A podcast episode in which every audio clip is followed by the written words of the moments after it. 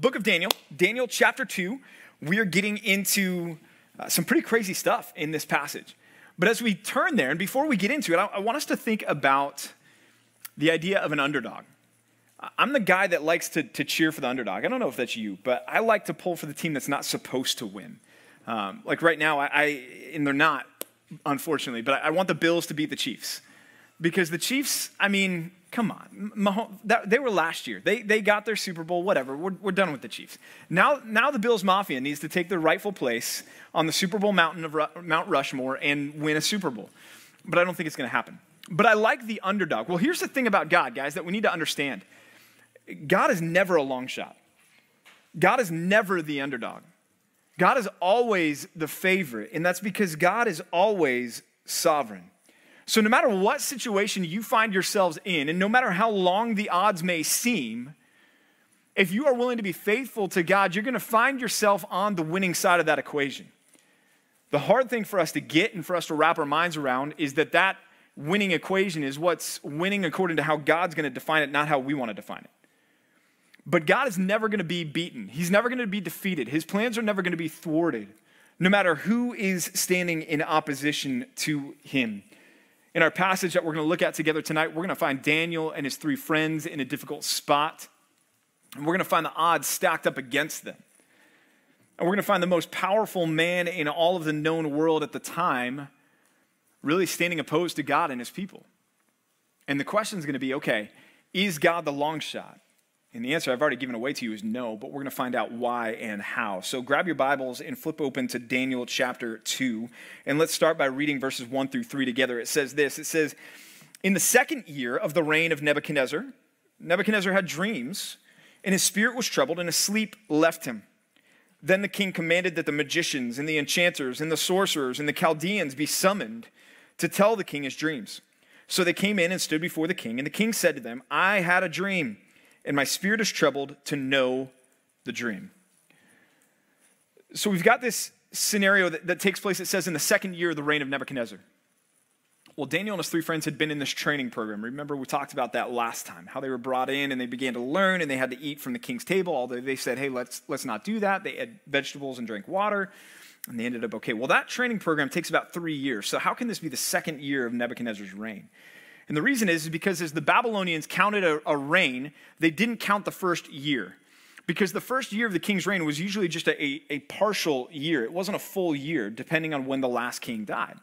So that first year wasn't counted. So we would say that this was the third year, but they were saying, no, this is really the, the second year. And that's the thing. It's the, the, the, the first year is not counted. So if you're wondering, oh, look, it's, it's wrong, the Bible's wrong, it's the second year, but it had to have been the third year. Well, no, it was the third year. It's just the Babylonians didn't count the first year of the king's reign. So Daniel and his friends are newly minted, fresh out of the wise men training academy of Babylon. And they're going to be facing quite the test. It says in the text that Nebuchadnezzar had dreams, and his spirit was troubled, and his sleep left him. You guys remember Pharaoh back in Genesis chapter 40. Pharaoh has his own set of dreams. And those dreams, they, they start to, to cause Pharaoh to panic. And one of the guys that's standing there says, Oh, wait a minute, I remember this guy in prison who knew how to interpret dreams. You should, you should call him up here. And it was Joseph. And you guys know the rest of the story there. Well, it was the same thing, the same reaction, the same response that Pharaoh had to his dreams, now Nebuchadnezzar has to these dreams in Daniel chapter 2. And the thing that we have to think about is you and I may wake up from a bad dream and think to ourselves, oh man, that was rough. And we may not even really be able to get back to sleep for the rest of the night. But there's something in the back of our mind that says to ourselves what our parents always told us from the time that we were little growing up, and that is that it's just a dream, right? It's, it's okay, it's just a dream. It's not, it's not real, right? Like when Luke comes running down the hall at 5 a.m. or 3 a.m. or whenever he comes and the pitter patter of his feet, and I hear it, and I know exactly what's coming. And he comes in our room and he has a bad dream. And so we put him in bed with us for about two minutes. He's like, okay, I'm good to go. I can go back to my room now. And then we send him back because he's comforted and he knows it's just a dream. It's not real. Well, in this culture at this time with the Babylonians, they had this mindset that dreams were messages from the gods. So Nebuchadnezzar has this dream that was so bad and, and so intense that the most powerful man in the known world can't get back to sleep. right? Like this guy is insulated, he's protected. Nothing is going to threaten him, nothing's going to challenge him, nothing's going to uh, cause him pain or anything else. The guy's got his own personal bodyguard, as we're going to see later. He is insulated. This guy is, is living life well, and yet this dream is so startling to him that he can't get back to sleep. And then he summons, well, everyone. He summons everyone. He summons all these people. It starts the, the list. It says first the magicians. Okay, well, the magicians at that time weren't like Penn and Teller. They, he, he didn't want to be entertained with, now you see it and now you don't. Oh, and your dream's okay. Don't worry about it. No, these were the, the, the professors or the scholars or the philosophers at the time. They were the people that uh, were, were just the, the, the, these were the wise of the wise. If we were to classify Daniel somewhere in the wise men of Babylon, we would put him in this category that he was one of these magicians, not in the sense that he was doing magic, but that was what they referred to as those that were the, the, the really wise people, the scholars, the professors, again, the, the philosophers of the age. So he summons them. And then the second group is the enchanters. And the enchanters think modern day fortune tellers. Think the psychics, think the, the, the crystal ball type people that can supposedly tell the future and what's happening. So he says, well, get them too, and he, he calls them in. And then there's the sorcerers. And the sorcerers are those that dabble in witchcraft. These are the ones that the, the king surrounded himself with because they would say, Hey, king, we will put pronounce curses on your enemies and, and cast spells on those that are opposed to you. And so Nebuchadnezzar says, Yeah, let's, let's bring the sorcerers in here as well. And then finally, the, the Chaldeans. And the Chaldeans were the astrologers. They were those that would look at the stars and try to interpret the path of events based on what stars were in the sky and what formations they were in. So Nebuchadnezzar calls all these guys in. By the way, these were all the people that we read about in Daniel chapter 1, verse 20, where it said that Daniel and his three friends were found 10 times better than all of the wise men in the entire kingdom of Babylon. So Daniel and his three friends have already lapped these guys. Daniel and his three friends have already put these guys to shame. For whatever reason, the king doesn't bring Daniel in at this point. Maybe because he was fresh out of the program, maybe because he just was busy. Who knows what, what happens? But Daniel's not there, all that to say. And so the king calls him in, and then let's see what happens after that. Pick up in verse 4. It says this It says, Then the Chaldean said to the king in Aramaic, O king, live forever. Tell your servants the dream, and we will show the interpretation. And the king answered and said to the Chaldeans, The word from me is firm. If you do not make known to me the dream and its interpretation, you shall be torn limb from limb, and your houses shall be laid in ruins. But if you show the dream and its interpretation, you shall receive from me gifts and rewards and great honor. Therefore, show me the dream and its interpretation. They answered a second time and said, uh, Let the king tell his servants the dream, and we will show the interpretation. The king answered and said, I know with certainty that you're trying to gain time because you see that the word for me is firm. If you do not make the dream known to me, there's but one sentence for you. You have agreed to speak lying and corrupt words before me till the times change. Therefore, tell me the dream, and I shall know that you can show me its interpretation.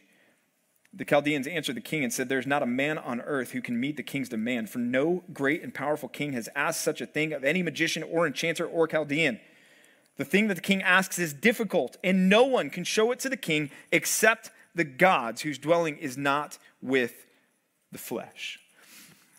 See, Nebuchadnezzar is again disturbed by this dream. And he wants to get to the bottom of it. He wants to know what its interpretation is. And he's so put off by this dream that he presents this impossible scenario to these guys. And why does he present the, the impossible scenario? Well, he tells us in that text that we just read. He said, Look, I know you guys just lie to me. He said, I know you don't really know how to tell the future. I know you can't really cast spells on people, enchanters. Chaldeans, I know you just like to stare at stars and twinkling lights in the sky. I, I know you don't really have any power, is what the king is telling his wise men, his most trusted advisors and counselors. And before this time, the king was willing to play the game. He's willing to say, okay, hey, I had this dream and this giant pizza was chasing me and I didn't know what to do. And then I turned around and I ate it all. Tell me what the dream is. Well, King, obviously, that, that means that you're a smart dude and you're going to live for 3,000 years and all of your enemies are going to perish forever. And look at that star. It means that you're going to have 10,000 children. Awesome, good, cool. I'm going to go back to sleep now. No, this wasn't that kind of a dream. Nebuchadnezzar wasn't going to play games. So, in order to know that these guys really knew what was going on, in order so that Nebuchadnezzar could know. Because remember, his conviction was, his belief was, and he's right in this instance, that his dream is a message from the gods. Not from the gods, but from God, from Yahweh. And so Neb wants to know. And put yourself in their shoes for a minute. Just think about one of your friends showing up tonight and sitting down next to you and being like, I had the craziest dream last night. Oh, yeah, tell me about it. No, I want you to tell me what my dream was. You laugh because that's ridiculous. That's absurd, right? But that's what the king had asked of these wise men, enchanters, sorcerers, and Chaldeans. And the problem was he, he threatened them on top of that. And not only them, but their families. He said, Look, if you don't tell me the dream and its interpretation, you're going to be torn limb from limb. Oh, and your families will as well.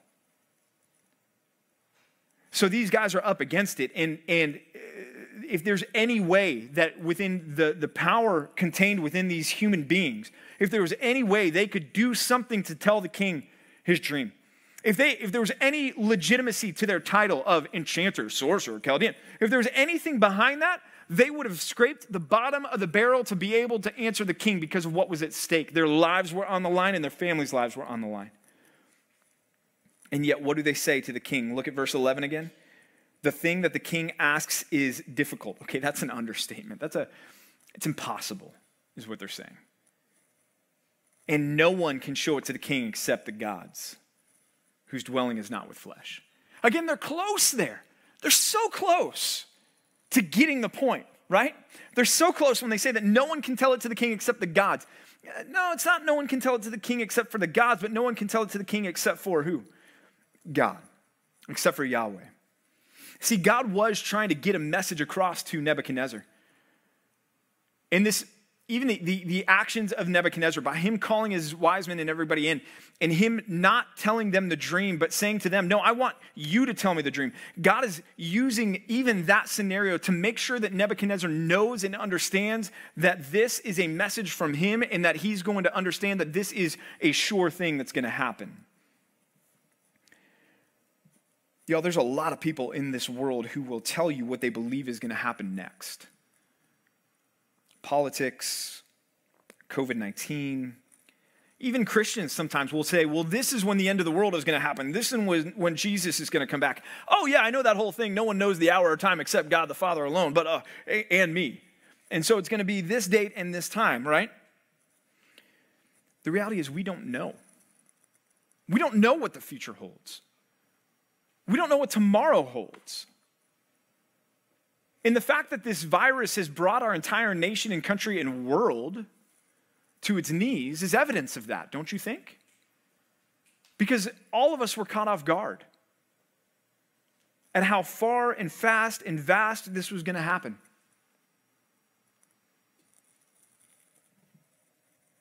And so, as we think about that, the human cards of human wisdom, the, the house of cards, rather, of human wisdom. The preferable choice for us is not to trust in, in human beings and their predictions, but to trust in our sovereign God and what He has told us is going to happen. Point number one tonight is this trust in God's wisdom over man's predictions. Trust in God's wisdom over man's predictions. And just think about the info wars right now. Both sides can't be right, can they? Maybe both sides can have things that they are right about in part, but both sides that are making competing truth claims can't be right. That's the law of non contradiction. And yet they both want you to believe that they're right. And they're both going to appeal to their wisdom and appeal to their evidence and appeal to their facts and appeal to their science and say, we're the right side. It's a logical impossibility. If you listen to half of our country right now, that they're, they're going to tell you this is the dawn of a new age. This is a golden age in politics and society and culture. And then you listen to the other half of the country, and they're going to tell you that this might be the dawn of the end of the world as we know it, not the dawn of a new golden age. If you listen to some in our country right now, they're going to tell you, uh, their doctors and scientists are going to tell you that, that, that COVID is the worst thing uh, that, that has ever happened and it still is bad, and you should stay at home and wear three masks and buy a HEPA filter and just breathe the air that comes straight out of the HEPA filter for the rest of your life and not do anything else. And that's how you survive COVID. And then you're going to have the flip side of people that say, yeah, you know, COVID's there, but uh, at the same time, it's, it's, it's serious for some, but it's manageable for most. So we should really get back to living our lives. Then you're going to have some financial experts that are going to come out and say, man, the, the things are unstable right now. You should pull your money out of banks. You should invest in Bitcoin, or at least part of Bitcoin, because no one can buy a, a whole one. At least I can't. So pull all your money out, invest in this Bitcoin currency or whatever. You're, you're going to have those people, right? But then on the flip side, you're going to have others that say, no, you need to stay the course and invest in the stock market, and the economy is going to bounce back and everything is going to be fine. Who can you trust? All of these prognostications, all of these predictions, all of the, the, the, human wisdom that we've uh, surrounded ourselves with in these think tanks that are all telling us this is what you should think about what's coming. And the, the reality is, when we get down to it, guys, they have no clue. Nobody does. 9 11. I was in high school when that happened. Senior in high school. Guys, I, I got up and went to school that morning, and I had no clue that that was going to happen. And neither did anyone else in our country. Except for the men, the terrorists who got on those planes and hijacked those planes and flew them into the buildings. See, we, are we're, we're powerless to predict anything. People who die in tragic car accidents didn't wake up that morning thinking they were going to die in an accident, and they didn't have anyone in their life that could tell them that that was going to happen.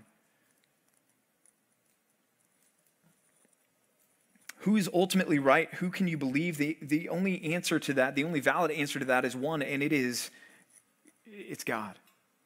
Guys, the only wisdom you can take to the bank, the only predictions that you can take to the bank are, is the wisdom and the, the prophecies found in God's word. It's what he says is true and what he says is going to happen. And listen, here's church, what we need to be worried about, what we need to be concerned about is, and that's this. He wants us right now to be making disciples regardless of anything else going on in this world. And you know what, what what's next, according to him, is, is Jesus is coming back for his church. You can take that to the bank. And you know what God said is, is we're not going to know the day or hour or time that that happens, so we need to live ready for that. You can take that to the bank. And then there's going to be a time of, of, distress and tribulation on this earth, unlike any that has ever happened before for seven years. And that, that's going to be the time where the great enemy, the Antichrist, rises up and his false prophet and the beast. Uh, that you can take that and you can say, okay, that you can take that to the bank. And then at the end of that, you're going to have Christ return and set up his, his reign on earth, his millennial kingdom. You can take that to the bank because the Bible teaches it. And then at the end of the millennial kingdom, Satan will be released for a period of time and then vanquished and defeated and cast into the lake of fire. You can take that to the bank. And then after that, there's going to be instituted the, the new heavens and the new earth. And whether you agree with my eschatology or not, here's what you can agree with. We're going to spend eternity in the new heavens and the new earth with Christ as our King and our God. And there's not going to be any more sin, sorrow, sickness, disease, or anything else. That you can hold on to as a certain and sure promise. Because that's what God's word says. What's going to happen tomorrow? I don't know. What's going to be the legacy of this new administration? I don't know. Nobody does. Nobody does. So we need to trust in God's wisdom over man's predictions. That's a lesson that, that God is going to be teaching Nebuchadnezzar through this. Well, they say, hey, Neb, if we can call you Neb, King Neb, sir, your royal Nebness, we can't do this. This thing that you're asking us to do is absurd, it's ridiculous, it's insane, we can't do it. Well, how did Neb respond to that? Pick up again in verse 12. Because of this, the king was angry and very furious. It's not a good thing. And he commanded that all the wise men of Babylon be destroyed. So he's following through on his order, on his threat here. So the decree went out that all the wise men were about to be killed, and they sought Daniel and his companions to kill them. Then Daniel replied with prudence and discretion to Arioch, the captain of the king's guard, who had gone out to kill the wise men of Babylon. He declared to Arioch, the king's captain, Why is the decree of the king so urgent? Then Arioch made the matter known to Daniel, and Daniel went in and requested the king to appoint him a time that he might show the interpretation to the king. The king was angry and very furious. In the Hebrew, there's, there's two words there angry and furious, and they're right next to each other, and they're, they're basically synonyms. And it's actually not, it's not Hebrew at this point, it's Aramaic. And the reason why they did that is to emphasize the point. Uh, one of the translations says he was violently angry. It's uh, about as strong as, as Daniel could have described it for us. In the Hebrew, it basically reads Look, he was angry with a very great anger, angry with a very great fury, with a rage. So the king flies off the handle. He's enraged that they can't tell him his dream. Again, this dream is disturbing him. If you're wondering about the dream, by the way, we're going to get to that next week, not this week. So you're going to have to come back. But it says, and he commands that all the wise men of Babylon be destroyed. So he's like, I, I threatened this, and now I'm going to follow through because you guys, I know now for sure, I know that you're worthless. You have nothing that you can offer me. Commands that they all be destroyed. And notice it says they sought Daniel and his companions with them to put them to death. This was going to be a grand public execution of the king's counselors. They were all going to be gathered together in one place. And the king is, is so angry, and I think he's so angry for a couple reasons. Number one, I think he's frustrated with the impotence of his counselors, with the fact that they can't really do what they say they're going to do. I think his suspicions are confirmed, and he knows, okay, man, you guys have been just blowing smoke at me for the last three years. You can't do anything, you're powerless. I think he's, there's that. And then I, I think the other reason why he's so angry is because he can't control anything. This is one thing that he can control he can't control the meaning of this dream or the outcome or what it has to do with him, but he can control what he can do with these counselors. And so he issues the order. He says, All right, we're going to we're going to wipe them all out. Again, just like when I said, put yourself in the shoes of these, these wise men, put yourself in the shoes of Daniel and his three friends when they find out that that order is official and from the king. It's going to be pretty scary, isn't it? Especially once you find out why because maybe initially you're thinking, oh, well, maybe we can help. And then you find out, oh man, they want, he wants the, the dream and the interpretation. Like just having the conversations amongst the wise men. Yeah, the dream and the interpretation. Can you believe that? No, I can't believe that. That's crazy. Are you sure you heard right? Dude, I was there. And he said, yeah, kill all of us, even you guys. I'd start packing my bags. I'd be thinking to myself, man, how can I get out of Babylon as fast as I can? What can I do? How can I avoid this? I, I don't want to be killed. But what does it say in the text? Look at verse 14 again. I love, I love this. Then Daniel replied with prudence and discretion. There's an intentional contrast going on here in, in, the, in the scriptures here between Nebuchadnezzar's response to the wise men and Daniel's response to Nebuchadnezzar. Nebuchadnezzar responds with a very great angry fury. He was angry with a very great anger, right?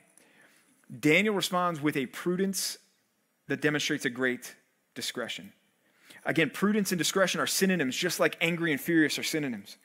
And so there's a contrast between the pagan king who doesn't know the sovereign God of the universe and Daniel, who finds out, okay, that's it, you're done. I'm going to execute all of you. He hears this, and Daniel, because he does know the sovereign God of the universe, is able to respond with prudence and discretion.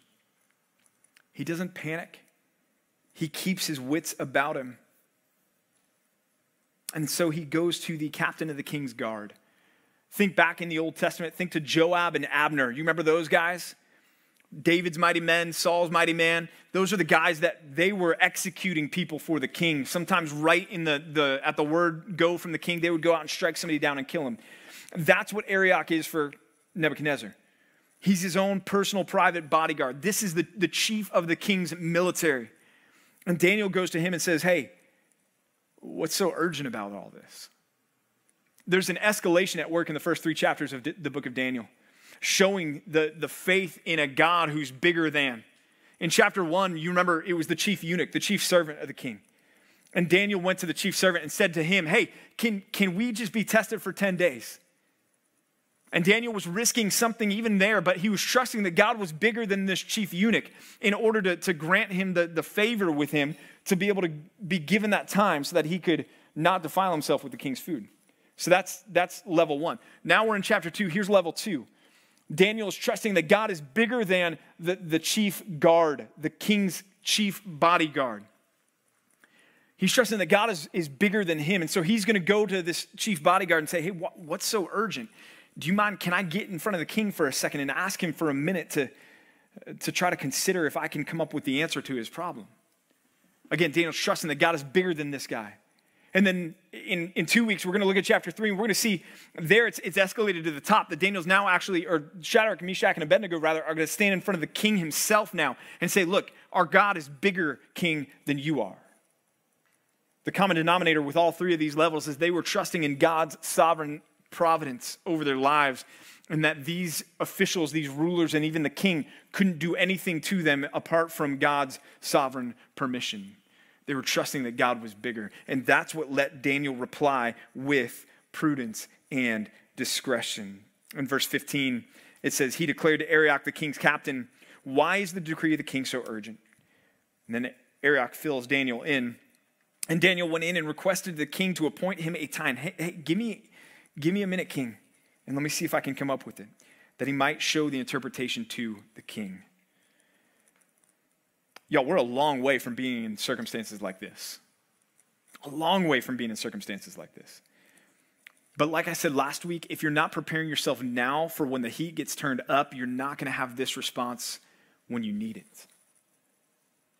If you're not pronouncing or preparing yourself now, you're not going to be ready when push comes to shove, like we talked about last week. And so take whatever adversity, whatever trial, whatever difficulty you're facing currently, and ask yourself the question Have I responded to this with prudence and discretion because of my faith in God? Have I been able to remain calm in the face of adversity, calm in the face of trial, the way that Daniel and his three friends did? when their lives were literally on the line? Were they able to stay calm because they knew that God was bigger? Point number two tonight is this stay calmly rooted in your confidence in the Lord. Stay calmly rooted in your confidence in the Lord. Again, we, we saw this a little bit last week with, with Ashpenaz, the king's chief eunuch. But now the stakes are ratcheted up. They're even higher because now the, the, the death warrant has been signed for Daniel and his three friends. Their lives essentially are as good as, as over from an earthly perspective. And I don't know about you, but being torn limb from limb doesn't sound like this is going to be the guillotine. It's going to be a painful, unhappy death. But Daniel remains unshakable, immovable, calmly rooted what? Why? In his confidence in the Lord, in his trust in God. And that's what allows him to respond with prudence and discretion. It's a familiar passage, but I don't want to focus on the part that we often focus on. I want to focus on the part that comes before it. But Paul says this in Philippians chapter 4. He says, Rejoice in the Lord when? Always. Rejoice in the Lord always. And we're so quick to get to, yeah, but Pastor PJ, there's a difference between happiness and joy. Happiness is circumstantial. Joy is a deep, abiding, just calm and peace. Do you think Paul knew what the word rejoice meant when he wrote it? Yes. Yes, he did. Rejoice in the Lord always. Again, I will say, rejoice. He repeats it. Then he says this let your reasonableness be known to everyone. The Lord is at hand, He's, he's near, He's coming. Don't be anxious about anything. But in everything, by prayer and supplication with thanksgiving, let your request be made known to God. And the peace of God, which surpasses all understanding, will guard your hearts and your minds in Christ Jesus. Where did Paul write that from? Was it the Ritz Carlton? Where was he? He was in jail, y'all. He was in prison. Amanda and I got to stand right outside. The, we didn't get to go in because there was a guy that was preaching fire while we were there, and he was taking up the spot inside the jail cell but we stood where he was when he was writing that letter. He's in jail. And, and we know from earlier in Philippians chapter 1, right, when he says, Look, I don't know what's going to happen to me. He says, I, I, might die. And if I die, what does he say? He says, To die is, is gain, right? Bring it. Give me death. And then he says, But I'm convinced in my heart that I'm going to keep living because you guys need me to keep serving you. But all that to say, Paul was not living the high life when he's writing this. So when he says to us, rejoice in the Lord always, don't write this off and say, well, that's easy for you to say, Paul. Let's slow our roll on our cynicism. Rejoice in the Lord always. Again, I will say, rejoice. And then he says this let your, what's that next word there? Reasonableness. Let your prudence and your discretion be known to everyone because the Lord's at hand. Whatever trial you're facing, the Lord is near. The Lord is at hand. Whatever you're up against, you can be prudent and you can be discreet and you can be reasonable in how you're responding. You don't have to wig out. You don't have to freak out. Why not, Paul? Why, why shouldn't I be freaking out? Paul, you don't know what I'm going through, Paul? Because you have access to the throne of God through prayer. Therefore, don't be anxious about what's going on in your life. Don't worry. Don't panic. Don't, don't be scared. Bring those things to the Lord. Let your request be made known to Him. And what's he going to do for me, Paul? Well, he's going to guard your hearts and your mind. Those are the two areas of our life that panic and anxiety and fear grip us. And Paul says he's going to guard your hearts and your mind in Christ Jesus our Lord with what? With the peace that surpasses understanding. Y'all, if Daniel didn't have a peace that surpasses understanding in the face of his death warrant, I don't know what he had. Daniel was able to let his reasonableness be known because he had confidence in God that God was sovereign and that God was going to take care of him, that God was going to keep loving him. Again, Paul knew what it was to suffer, y'all. Second Corinthians chapter 11, Paul gives his resume of suffering. I talked about it last week. I'm, I'm hitting on it again this week. Spend time, maybe read that in your, your small groups, but look at the pain and the suffering that Paul went through. And not only that, but then on top of that, Paul talks about how he's got this thorn in the flesh that won't go away. Paul knew what it was to have perpetual, consistent, persistent, day in, day out suffering that he would plead with the Lord, please remove this from my life. And he would hear back from the Lord, my strength is made perfect in your weakness, my grace is sufficient. And Paul says, uh, rejoice in the Lord always. And let your reasonableness be known because the Lord is near. In the Old Testament, it reads this way Psalm 55 22. Psalm 55 22. I love this, this verse. Cast your burden on the Lord, and he will sustain you. He will sustain you. When you feel like you can't go, God will sustain you. He will keep you going. He will strengthen you. He will encourage you. He will build you up when you need to be built up. He will never permit, He will never allow the righteous person to be moved.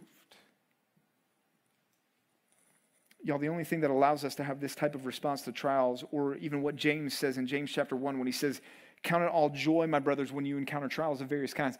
The only thing that gives us that level of response and that ability to respond is knowing that God is sovereign and He is bigger than anything I'm facing right now.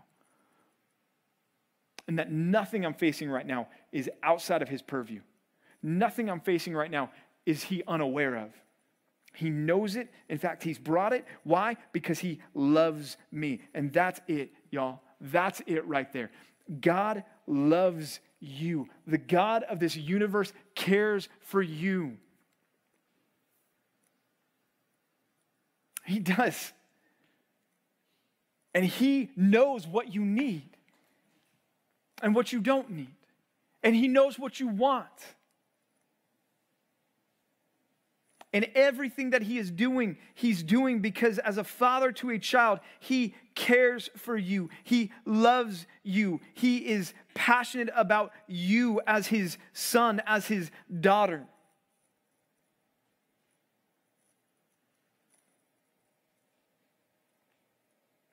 Christian, this comes down to faith. Do you believe that God is sovereign over the twists and turns in your life? Do you really believe that? Not just nod your head because we're in church and we're supposed to do that. Do you really believe that? Christian, do you believe that nothing that happens in your life catches God off guard or surprises him? Think about this, y'all. God has never learned one thing in his entire existence. God has never learned anything because he is all knowing. That's the definition of all knowing. Christian, do you believe that God loves you? and that he won't allow anything to befall you or happen to you that isn't part of his perfect plan for you. Do you believe that? Do you believe that being with him, like Paul said, is better than being here on this earth? Do you believe that? How about this one? Do you believe, Christian, right now, do you believe that he loves the Christians who are being persecuted in China, in the Middle East, and who are dying because of their relationship with Jesus? Do you believe that he loves them? And if what was happening to them was happening to you, would he, you still answer the same way?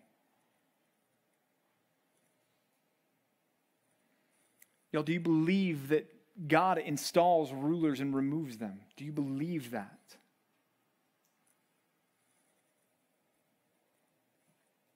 Or do you believe that you're able to alter the course of your life by being worried and anxious?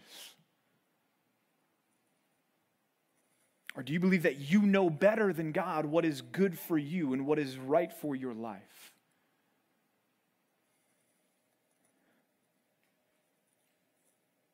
Daniel's faith enabled him to respond with prudence and discretion and go before the king and say, Hey, can we have a minute? Can we have a minute, king? He keeps his wits. He didn't try to find a loophole or run or panic or anything else. What happens? He goes back to his house, verse 17, and made the matter known to Hananiah, Mishael, Azariah, and his companions and, and, told them to seek mercy from the God of heavens concerning this mystery, so that Daniel and his companions might not be destroyed with the rest of the wise men of Babylon. Then the mystery was revealed to Daniel in a vision of the night, and Daniel blessed the God of heaven. And Daniel answered and said, Blessed be the name of God forever and ever, to whom belong the wisdom and the might. He changes the times and the seasons, and he removes kings and sets up kings. He gives wisdom to the wise and knowledge to those who have understanding. He reveals deep and hidden things. He knows what is in the darkness, and the light dwells with him. To you, O God of my fathers, I give thanks and praise, for you have given me wisdom and might, and have now made known to me what we asked of you. For you have made known to us the king's matter. Therefore, Daniel went into Arioch, whom the king had appointed to destroy the wise men of Babylon. And he went and said thus to him Do not destroy the wise men of Babylon. Bring me in before the king, and I will show the king the interpretation. Then Arioch brought in Daniel before the king in haste and said to him, I have found among the exiles from Judah a man who will make known to the king the interpretation. Okay, there's a lot going on in what we just read there.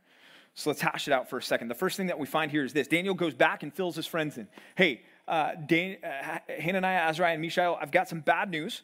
Um, don't panic, but uh, we're going to die unless we can tell the king his dream and its interpretation. Daniel, what should we do? He encourages them after he fills them in to do what? To pray. And I want you to pay attention to that, y'all. That should be one of our first stops in the face of adversity is praying, is appealing to God for mercy, is appealing to God, as it says in the text there, seek mercy from the God of heaven. You know, when you're facing a trial and you're facing a tribulation, it is not a bad thing or a wrong thing to go to God and to ask Him to help, to go to God and, and to ask Him to intervene, to go to God and ask Him to, to stop what's happening in your life.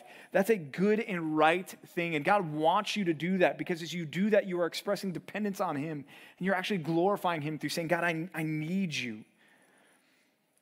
These three men, these four men, go before the Lord, and, and, they go before the Lord because they knew that even though the king had signed the order, ultimately the final decision was in the hands of God. They knew that he was the sovereign one and that he could stop this. And so they pray and they say to him, Hey, look, God, if there's uh, any way that you could reveal this dream, we would love for that to happen right now because maybe you don't know, but this order's been signed. No, they didn't say that. They said, God, we know that you're aware of what's going on and we need you to help. Paul says in Ephesians chapter 3, verses 20 through 21, that we need to ask boldly of the Lord things in prayer. You know why? Because Paul says that he is able to do far more abundantly above and beyond all that we ask or imagine. Did you catch that? Far more abundantly above and beyond all that we ask or imagine. What did Jesus say to us? Jesus says to us in the Gospels, You don't have because why? Because you don't, you don't ask. You don't have because you don't ask. Ask in my name and the Father will give it to you. Now, we don't want to abuse that. We need to understand that correctly. that asking in the name of, the, of, of Jesus is asking according to the will of God through Jesus, not according to our will. But y'all, we need to pray when we face adversity, and that's exactly what Daniel and his three friends, or yeah, three friends do. And then the second thing that's going on here is, is God responds. God answers the prayer and reveals to Daniel this dream and its interpretation. And we read about that in verse 19.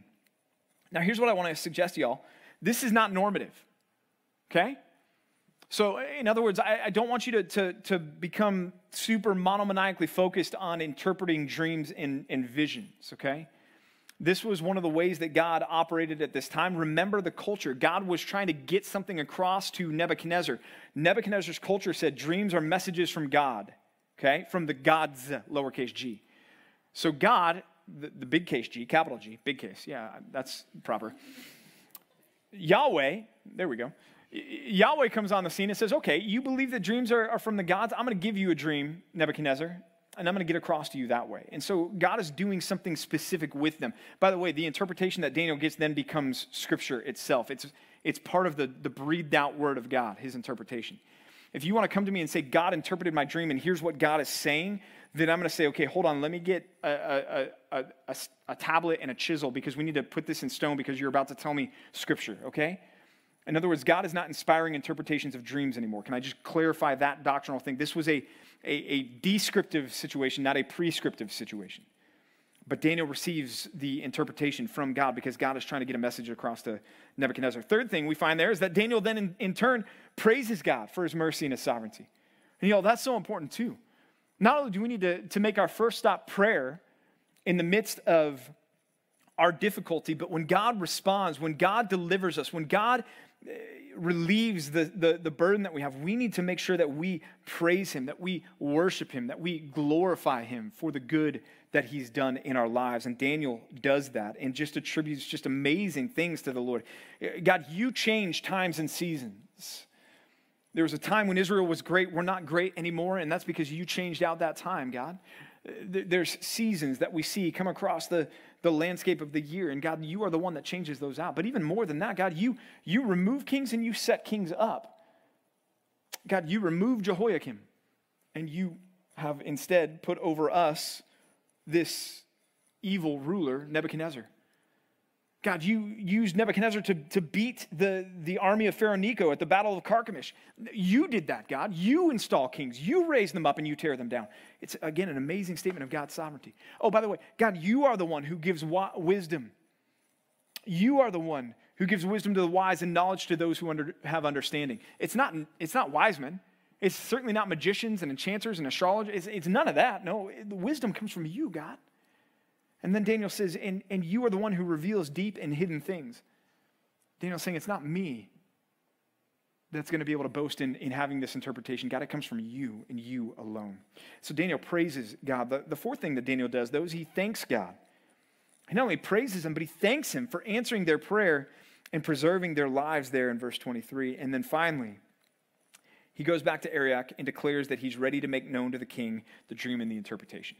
Okay, so th- that's everything that we just read.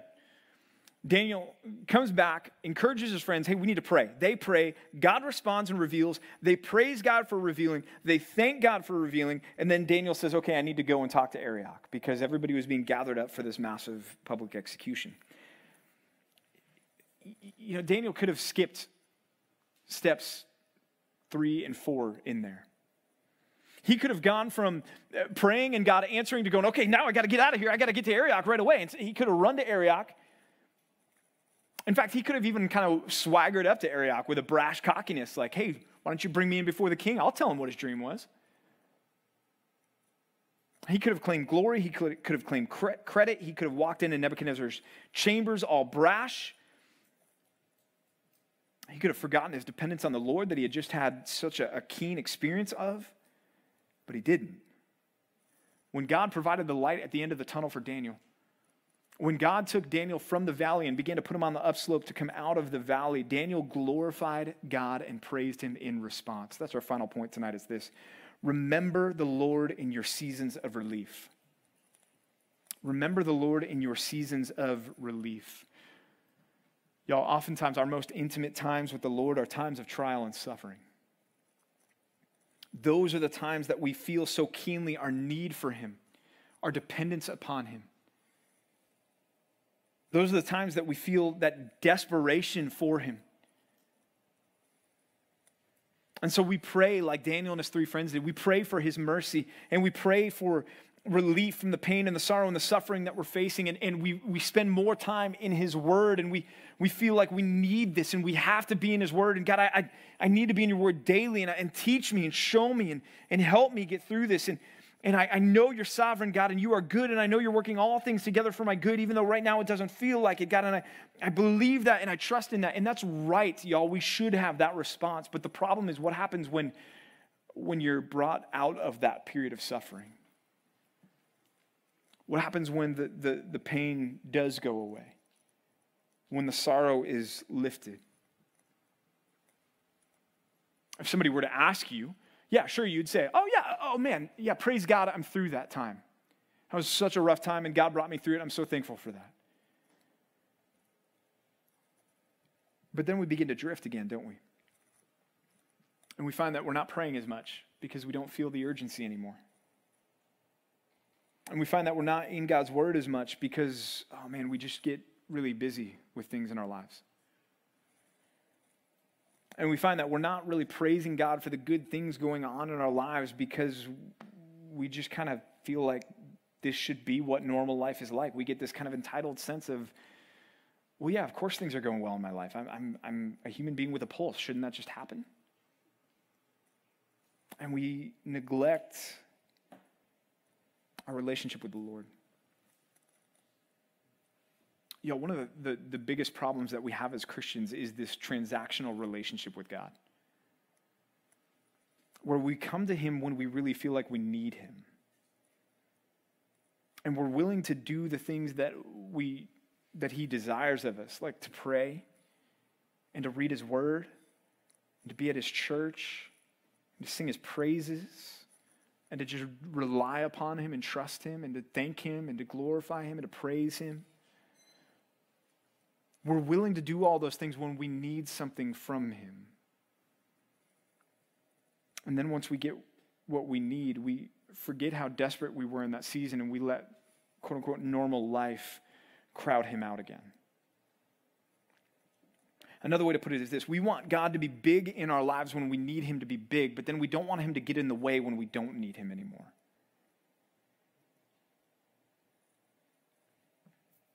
when we feel like we've got things under control. But here's the, the, the, truth that we need to hold on to, that we need to remember, and that is this Christians, God is always big in your life. All of the good that is happening in your life is happening because God has brought it to you. James says it every good and perfect gift comes from where? From the Father. James doesn't say every good and perfect gift comes from you working hard and earning it, does he? He doesn't say every good and perfect gift comes to you because you deserve it, does he? He says every good and perfect gift comes to you from the Father. See, Christian, God is always big in your life. It's just we only realize it when we need him. But even that is the wrong paradigm that we have. Y'all, you need him all the time. All the time you need him. There's not a second that you spend alive that you are not fully dependent on the Lord for your heart beating, your lungs breathing, your brain synapses firing. God does all of that. Not only that, but He gives you the clothes on your back and puts a roof over your head and puts food on your table. Christian, God allows you to listen to a new song that comes on the radio and go, wow, that sounds really good. I, I like that. That's, that's enjoyable. God allows you to sit on the beach and look at a sunset and say, wow, that's, that's beautiful. God allows you to go on a hike. God allows you to go surfing.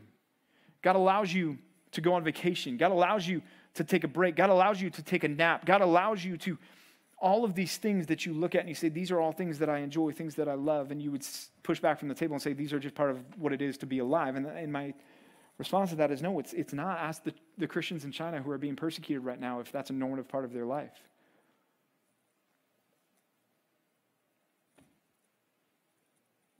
These are gifts that God has given you. Are you grateful for them? Are you thankful for them? Daniel kept this squarely in view. Y'all uh, look at the, the rest of the chapter here as we close. says, Then the king declared to Daniel, whose name was Belteshazzar, because the Babylonians liked weird names. Are you able to make known to me the dream that I've seen and its interpretation? Stop right there for a second. Here's the moment. Neb tees him up for Daniel to take the credit, for Daniel to go, Yep, I am. What you gonna do for me, king? I, you know, my the, the living accommodations that I have, I'm living with these three guys. We're all teenagers. We kind of stink a little bit. It'd be sweet if we could get a few, you know, villas to ourselves, some servants. What are you going to do for me, king? See, the king tees him up. Are you able, Daniel? But what does Daniel say? He, again, remember what we're talking about here, remains dependent on the Lord even during the good times. In the seasons of relief, he's grateful to the Lord. What does Daniel say? Daniel answered the king and said, No wise men, enchanters, magicians, or astrologers can show to the king the mystery that the king has asked. But but there is a God in heaven who reveals mysteries, and he has made known to the king Nebuchadnezzar what will be in the latter days. Your dream and the visions of your, of your head as you lay in bed are these. And you're going to have to come back next week to find out what they are. But, dude, this is like the Braveheart moment, right? And if you think this is Braveheart, just wait. The book gets better. Like, there are so many goosebump moments in Daniel where, like, yes, yes, that's right. It's my God that he's talking about, right? I mean, Daniel's standing in front of the, the, the, most powerful man alive, and he says, Yeah, you're right. Your wise men are worthless. And, and I'm lumping myself in that. I'm worthless. But, but, King, but there's a God who exists in heaven, way bigger than you are. And he has revealed this mystery to you about what's going to happen in the latter days. And here you go. It's one of those moments where you just get fired up. But the reason we should get fired up is because of Daniel's humility and Daniel's point. he's saying, Look, I want God to be exalted and magnified, right? Y'all, when God leads you out of trial and brings you into seasons of relief and peace and freedom and joy and, and circumstantial happiness, if you want to take that route, whatever, then make sure that you are shouting from the mountaintops that God did it. Use that as another layer of your testimony to testify to God's goodness, to, to the Lord's graciousness in your life. Magnify and exalt Christ and say, Let me tell you how much God loves me right now. Let me tell you what He's done for me right now. Let me encourage you, Christian, right now. Let me let you know how faithful God is right now, how good God is, how true God is. He is amazing. Don't waste your triumphs, don't waste your mountain peaks. We want everybody to know when we're in the valley. Make sure you want everybody to know when you're on the mountain peak, but make sure that you want everybody to know that because you want them to know how awesome your God is. That's what Daniel's doing here. And it's so cool. I mean, this is just amazing stuff that we're reading about here, y'all. And it happened. This is history that we're reading about, what's, what's taking place. And just wait until next week. It's unreal what, what this dream is and how Daniel just lays it out and then drops the mic and is like, I'm, I'm done, man. I'm out. It's awesome. Y'all, prudence and discretion. Whatever you're facing tonight, Christian, God is worthy of your trust and your confidence. Whatever trial you're in, God is not a long shot. He's not the underdog. He's never been the underdog, never will be the underdog. Which means if the Lord is for you, like Paul said, if God is for us, who can be against us? If the Lord is for you, that means that you're never a long shot, you're never an underdog. No matter what your adversity is, no matter what your trial is, no matter what your pain is, no matter what your sorrow is, God is bigger. And He's worthy of your trust and your confidence. Does that mean that it's going to work out the way that you want it to? No means it's going to work out the way that He wants it to. And part of being a Christian is confessing that God, that is better, that is best. And that's what I want.